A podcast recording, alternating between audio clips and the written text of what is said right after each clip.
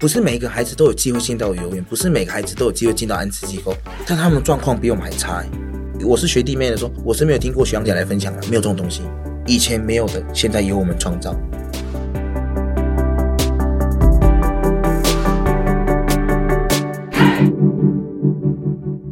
你是几岁的时候认识 CCSA？十七岁，就是十七岁高二的那一年。因为什么样子的活动你认识 CCSA 呢？一桶金呢？一桶金计划。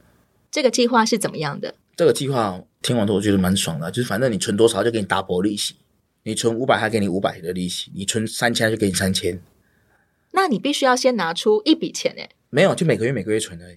这是奖励储蓄。对，如果你愿意有一个稳定存钱的习惯，那么我就给你高利息。对，所以我那时候来奖励你，毫不犹豫就直接写三千，规定存款有十万的人不能参加。那时候我没有，有上限，有上限，然后一口气要存两年都不能动这笔钱。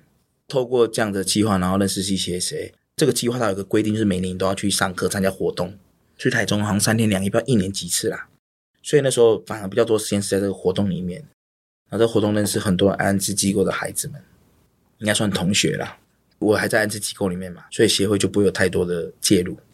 离开安置机构之后，协会才比较积极，我们有联络跟联系。原本是因为一个储蓄理财的计划认识 CCSA，后来你又是怎么进到 CCSA 的自立少年行列，甚至成为自立 mentor 呢？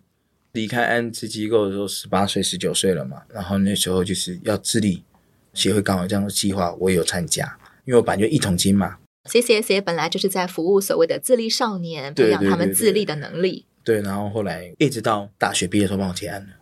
四年的时间里面，对，但是我大概一百零三年，就是说自立生活的第二年、第三年，就大二、大三的时候开始参加 mentor 讲师。你本来其实就很独立了，打从你还在育幼院的时候，你就已经把你人生可能五年、十年，你都已经计划好了。我甚至连物资都很少去拿，一来在高雄离远，也懒。再来，你赚的其实也够，不太需要去领那个物资，或者是领零用钱。偶尔去可能需要签什么，说顺便拿一下。配搭给我的社工蛮幸运的，不用对我不用写太多报告了，不用太多的叮咛，不用太多的关注，因为修员可以把自己的生活打理的非常好。对，你只要需要有什么活动的时候，告诉我一声就好。成为一个自立 mentor，也就是所谓的自立导师、自立讲师，甚至有一点像是教练的概念。嗯、对象其实都是在安置机构、育幼院的弟弟妹妹们。对，我们都叫学弟学妹们。也就是当年青少年时期，或者是呃小学时期的你，对那样子的弟弟妹妹，其实他们都是你的同路人。对啊，像你的学弟学妹一样。你最常跟他们分享什么？我最常跟他们讲八个字：想是问题，做事答案。这什么意思？这是我在当房仲的时候，一个前辈教我的，因为他发现我都坐在那里，没有出去啊，没有一个 sales 该有的 style。嗯，然后他说：“秀你你在想什么？”我说：“我在想怎么把房子卖出去。”啊，他说：“啊，你只会想而已哦，永远问题存在啊，你没有做的永远都没有答案。我送你八个，他就把这八个字送给我：想是问题，做事做事答案。这八个字对我其实很受用啊。其实这就跟一道数学题一样。”老师把一道数学题给你，如果你永远只是在想，你没有下去验算，你永远得不到答案。无论这答案是错的还是对的，你没有去做，你永远不知道答案是什么。如果你只会思考的话，前辈教你的是想是那个 Q，做是那个 A，没有错。这两个总是要配在一起的，缺一不可。对，因为其实现在孩子越来越多人的梦想会被扼杀，无论是长辈也好，同侪的嘲笑，变成说我们梦想只能停留在想的阶段。想想，最后就觉得算了，我不太可能。对，所以其实去安置机构的时候，我更多的分享不是说独立后的生活你应该怎么样，其他的伙伴们都会分享，甚至他们可以讲的比我还要好。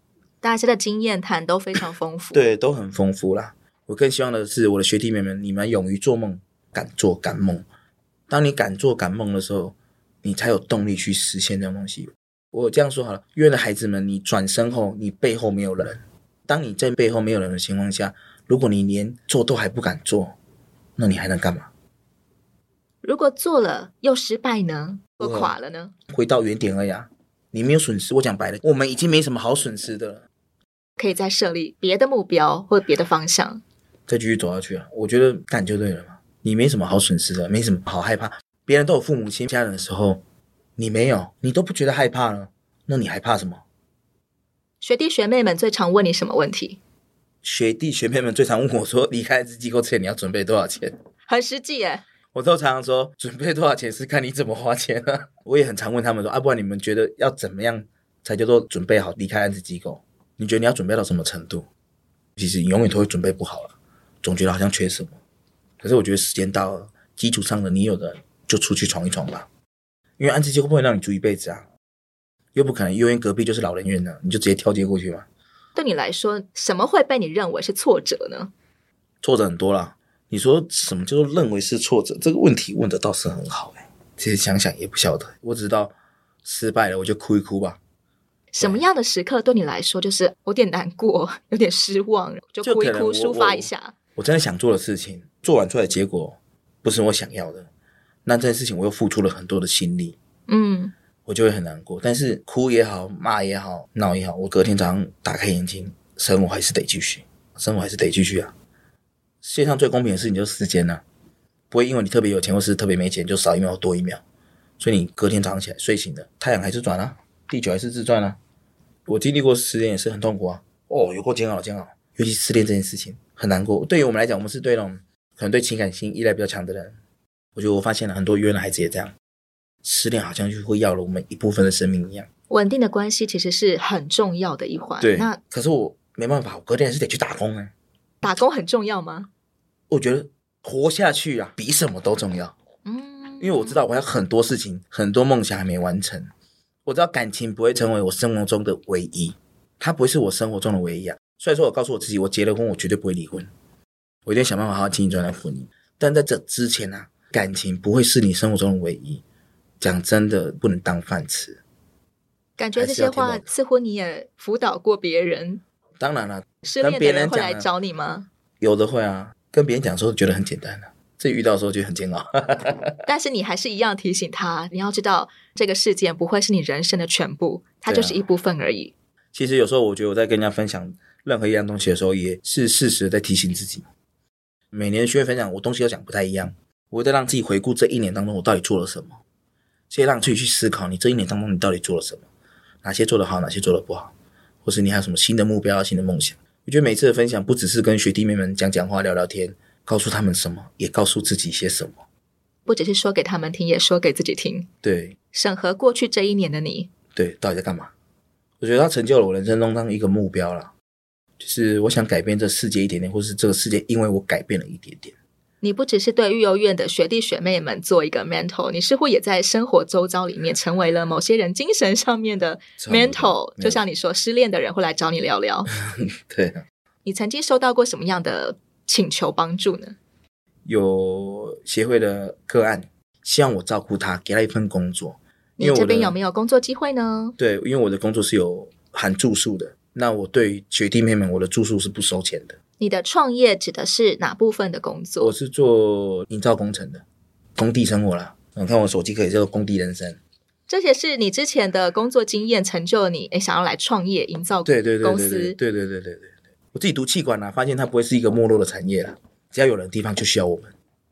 为什么会选择营造啊？赚钱赚蛮多的，啊，很实际，因为赚很多。对啊，可是风险很高啊，还蛮冒险。我觉得蛮符合我那种个性的啦。每天哦，绞尽脑汁，有点压力。在事业上面，你会不会遇到一些挑战你的原则的事情？有，事业上倒是还好。近期我要选举啦，其实我也参与选举。从营造业的老板，你开始想要去竞选什么？竞选是民意代表。民意代表这个上面，未来可能就会让我遇到我原则的挑战。营造业里面不太会挑战到你的界限、你的原则，但是你觉得跨足政治界可能就会了。一定会，而且是蛮挑战我的信仰啊。我本身是基督徒嘛，就是贿选啊等等之类的啦，买票啊等等。你还在竞选当中，你就已经接触到所谓的贿选啊？就是会有人跟我说：“哇，哪里会被开不？”哦，就是买票的概念。你懂是什么意思？对对对对，起来威了哈！你会开我没有，我没有花啊！我是我那个地方唯一贴反贿选的人，主打反贿选。对对对对，别人他可能不见得真的有接受贿选，但是他也不会主动讲说他反贿选。对，不敢讲。但你会把这个东西贴出来？对，我直接贴在我的宣传单上，我的扛棒啊什么的。有人对你有维持吗？干嘛这样？没有，其实很多人来问我说：“啊，轩你有没有买票之类的嘛？”其实我很佩服台中前立委陈柏伟陈立委三 Q 哥啦，他讲了一句话说：“买票是你赢还是我赢？为什么我要花钱跟你买票？”这也成为了一个原则性的问题。对，这个时候我告诉我自己，我觉得这是我最大的原则。你告诉我说：“阿秀，你未来会不会贪呐、啊？贪污？”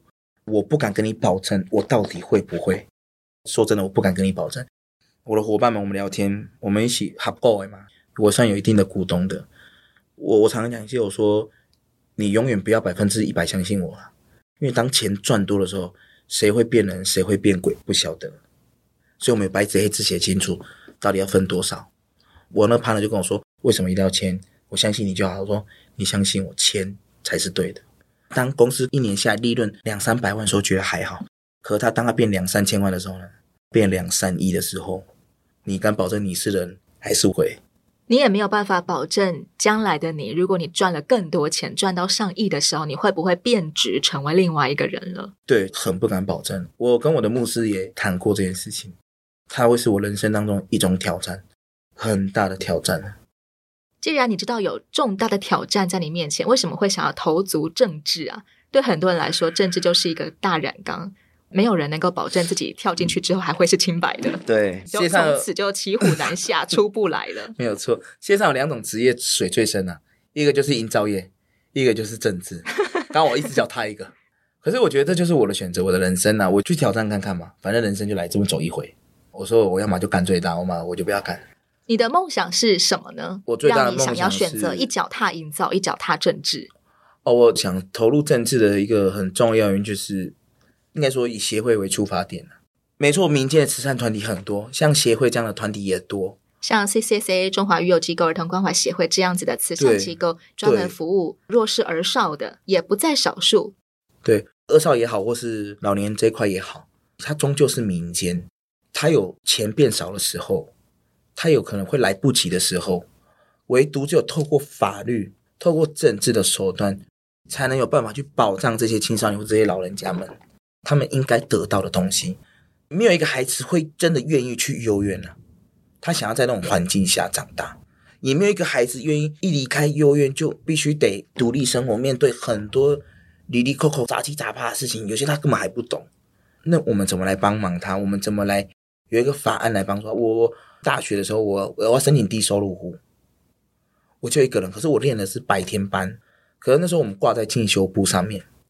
我那时候高雄、屏东来回申请好几次，就是没有过。然后他叫我准备了很多种资料，每一次都给我希望，都让我觉得会过。然后老师也竭尽所能帮我开了很多的证明，证明我是白天上课，不是晚上上课，所以我必须要有这份补助。你要自己一个人去跑很多的文件，才能够申请补助。我还跑到出车祸，天哪！嘣，我的摩托车就被拖回去屏东了，赔了两万多块钱。虽然人是没什么事啊，反正肉也多嘛。那东奔西跑只是为了要申请补助而已。出了那一次车祸，就告诉我，从此以后我不要申请了。法律的规定划不来吗？太划不来了啦！我要请假，又要跑，又要哦，我真的觉得太累了。这段经验也促使你想要来修法，可不可以不要让自立少年这么辛苦？对，而且他的规定就是。年收入在多少以下嘛？他这是个大方向的啊，至于细项规定，其实我们根本不晓得。然后你看说，啊，你申请回来这个或许就可以，啊，你申请这个回来就是可以。讲一点妈的，你是在玩我，是不是？我还不够衰吗？当下觉得，我靠，好，没关系，没关系，没关系，你等着，总有一天我一定会成功啊。就算你真的成为一个民意代表，其实还是有非常繁冗的手续跟文件，还有法案，还有牵扯很多人的层面跟利益。但你却挑起这个比智力少年的你还要更巨大的流程。对，因为我也是参加某一个协会办的高峰会还是什么座谈会，忘记在台北。对啊，很多政界人士来啊，就给吹牛啊，讲讲了，得到什么？没有啊。这些孩子还是这样啊。很多社会角落的学弟妹好了，他们一样啊。不是每一个孩子都有机会进到幼儿园，不是每个孩子都有机会进到安置机构，还是有很多的孩子进不了安置机构。但他们状况比我们还差，那怎么办？难道真的只能靠慈善团体吗？没错，台湾慈善团体很多，福禄社也好，诗词会也好，甚至是葬仪社附属的慈善团体也好，或者是其他团体，OK，Anyway，他们补助永远都是一时的啦。做法律保障，我觉得他们至少保障很长一段时间，求学嘛，安安稳稳的上课嘛，念书嘛，就像我们这样。我说过，有时候社会你给他一个机会，或许会不一样。至于他要不要把握他自己的选择嘛？至少我们给过他一个机会嘛，至少给过他一个平台。他父母亲没办法给的，透过法律东西，我们给你一次，不要说都没有给。以前没有的，现在由我们创造。我是学弟妹的说，我是没有听过学长姐来分享的，没有这种东西。不知道出去到底要干嘛，不知所措啦，不知道会遇到什么。可是现在学弟妹们都可以知道为什么，因为我们会回去分享。以前的时间说啊，出去了啊，老师拜拜，走了就走了就出去了，没有什么社工后追啦，后续追踪啦，或者像秘书长现在推动了三十而立啊等等的，没有。那在以前都是虚无，现在有这个机会嘛？院长越年纪了，那接下来的接手的人会不会延续他的理念继续走下去？我们也不晓得。我说在，我也不晓得。协会在运作多久？会不会照着秘书长的初衷一直走下去？我不晓得。我透过我的努力，我试试看。或许民意代表可能没什么啦，改变历史的洪流需要时间，总是要有人先做，有一个先例嘛。孙中山都可以革命十一次，我才选第一次而已，算什么？所有的领头羊其实都需要一股持续的动能，尤其是不怕脏、不怕烦、不怕累、不怕苦。这是什么动能促使你可以每一年、每一年持续坚持走下去，甚至你走到了更多不一样的地方去？我的理念就是，我一旦设定下这个梦想，我就会想尽办法把它完成。我从小就想当兵，我想成为一个职业军人。虽然说现在年代跟那个年代不同，可能军教片看太多被洗脑了。长大后发现，哎，这个梦想有点不太切实际。我大学毕业当年，我就报考了，我就申请入伍去妈祖当兵四年，自愿意，自愿意，自愿去金马奖。真的实践你小时候就设立的梦想了。对，我就去当兵了。虽然说当完之后发现。跟剧教片演的差太多了，可是我至少我完成我当初我所设定的东西，是我就退伍了，再重新调整自己的新的梦想、新的目标。对，但是初衷不变嘛，就是一个说干就干的人，有太多会让自己害怕。那现在的你，你的梦想是什么呢？我现在梦想啊，当然是顺利的选上嘛，民意代表。对，然后还有一个梦想就是，我就差这两个，我就大概人生清单，我就写完我的目前以前小时候写到现在的清单。开一间钓虾场，我因为我很爱钓虾啦。兴趣类要开一间钓虾场，对对对对，我现在已经有在找了钓虾场那个计划书啊，要办什么活动啊，要设计什么，我两年前就写好了，放在我的手机里面。你会设定我想成为一个怎么样的人吗？改变这个世界一点点，或是这个世界因为我改变一点点这样子的一个人。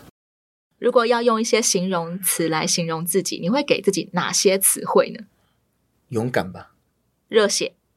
冒险，坚持，冲动，脚踏实地，可以了，也是可以。勇往直前，向着标杆直跑。一直到出社会之后，你再跟亲生妈妈相见，相见完之后，显然你们是没有继续住在一起的。对，对，对。那现在的你们保持什么样的关系呢？其实就是哦，知道妈妈在哪里啊，知道妹妹还在念书，偶尔会传个赖啦。毕竟她有她的家庭。保持彼此关心就好了，对对对对，但是呃，不会过多的摄入彼此的生活。对啊，反正他也观察我十几年了，对，默默的观察，但是他不想要干扰你的生活，所以也就没有主动来跟你相认说：“修缘，我是妈妈，你还记得我吗？”妈妈曾经有跟我说过，我找上他是有这么一天的，他也等着你去找他。他在电话中还告诉我说，他知道这天也会来临。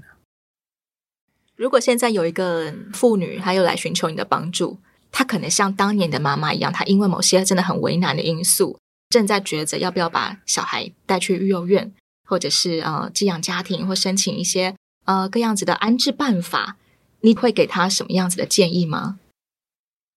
如果你真的、你真的、真的你没办法再抚养这孩子了，那我建议你就真的送到幼儿园去也没有关系。只是条件就就像我讲的，前提是你真的没有办法了，走投无路了啦。除了此策没别策了，对，我那我觉得你就送去吧。以你的成长经验，其实你也并不觉得你被亏待。哎，对对对对，国家没有亏待我了。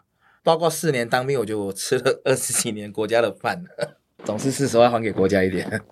你希望这个社会可以怎么样对待像修缘一样，曾经是在育幼院长大，或者是没有办法在成长过程当中有足够的家人支持或所谓的经济支持这样子的少年呢？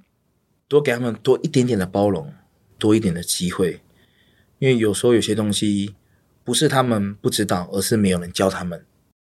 在某一些小过错上面不知道的点，或许你多告诉他一点，给他一点机会，就真的不一样。当你在接受这些自立少年成为你的员工、成为你的工作人员的时候，你也会对他们多一份的教导嘛，多一点的耐心。会，但是该骂的还是会骂的，该念的还是会念。不一样的是，我真的把他当做自己的弟弟看，因为我知道曾经的你现在在走的路，我也曾经走过。别人或许有给我机会，那我觉得我现在有能力，我也给你一个一模一样的机会。最后，对现在的修远来说，你觉得家是一个怎么样的概念？家是一个放松的地方。呃，我常常告诉自己，或是告诉别人，因为常讲，我说我宁可自己辛苦一阵子。甚至辛苦一辈子，也不要未来苦了老婆跟孩子。家是一个有温暖的地方，是一个避风港。以前永远是一个避风港，它也是一个家。只是或许你没办法得到一定你想要得到的温暖，但我希望未来我的家、我的孩子们、我的太太可以得到他们想要感受到那个家的温暖。我自己也感受得到。不希望经济的问题来影响这个家，让这个家哦，我们要还为了经济而发愁。我不希望未来我拒绝我孩子的时候，是因为钱的关系而拒绝他们的要求。无论他们要学东西，也好是买东西也好，我不是因为钱而拒绝他们。就好比我高中的时候有一个学校一个机会，可以去日本留学五天五夜，可能那时候要负担五万块钱，这是一个很好的机会。全校只有五个名额，我没办法去，因为我没钱。从那个时候我就告诉我自己，未来如果我的孩子那个时候，那个我印象很高二，我就告诉，如果未来我的小孩告诉我说。爸爸，我想参加这样的活动。如果没有其他理由，我会跟你说好，五万块钱我毫不犹豫掏出来给你，拿去缴吧。这也成为你一直记在心里面的一个遗憾。我，不能说遗憾，它是让我这么拼的一个理由。我真的一天有时候睡三四个小时，为了工作。你希望你将来能够选择 yes or no 的原因，是因为你的原则，是因为你的理想梦想，而不是因为钱。我也不希望我未来我跟我太太吵架是因为钱。我觉得夫妻之间因为钱吵架是一件很可怕的事情，既肤浅又现实，很残酷。已经是一个老板的你，其实你也成为了很多员工赖以为生的家。你张开的屋顶，其实不只是遮盖周围的人，甚至是你想要去遮盖社会上的人，那些可能没有足够的人可以及时帮到他们的人。是你想要为这样的人提供一个遮风避雨的港湾。我的员工呢，大概百分之七八十以上都是单亲家庭或是隔代教养的青少年。我的员工平均年龄然后大概落在三十岁以下。我的员工几乎啦，最年轻的十八岁，准备要当兵的十九岁、十八岁，百分之七十都是年轻人。那还有两个就是就是我们协会的个案嘛。有时候看到他们哦，会想到自己年轻的时候，他们那个时间点那个时候的自己，我觉得既然有这个机会，我们就给他了，总比他去外面匪类挥泪还要好。有一个工作，有一个一技之长让他们学，我觉得都是一个不错的一个状态。最后，我想请修远对正在收听你说话的朋友们，每一个个人，我们可能不是什么大老板，我们可能也没有携带很多的社会资源，但作为每一个个人，一个最小的单位，请你用你的话来告诉我们，可以怎么样帮助像你这样子的自立少年呢？在讲怎么样帮助他们之前。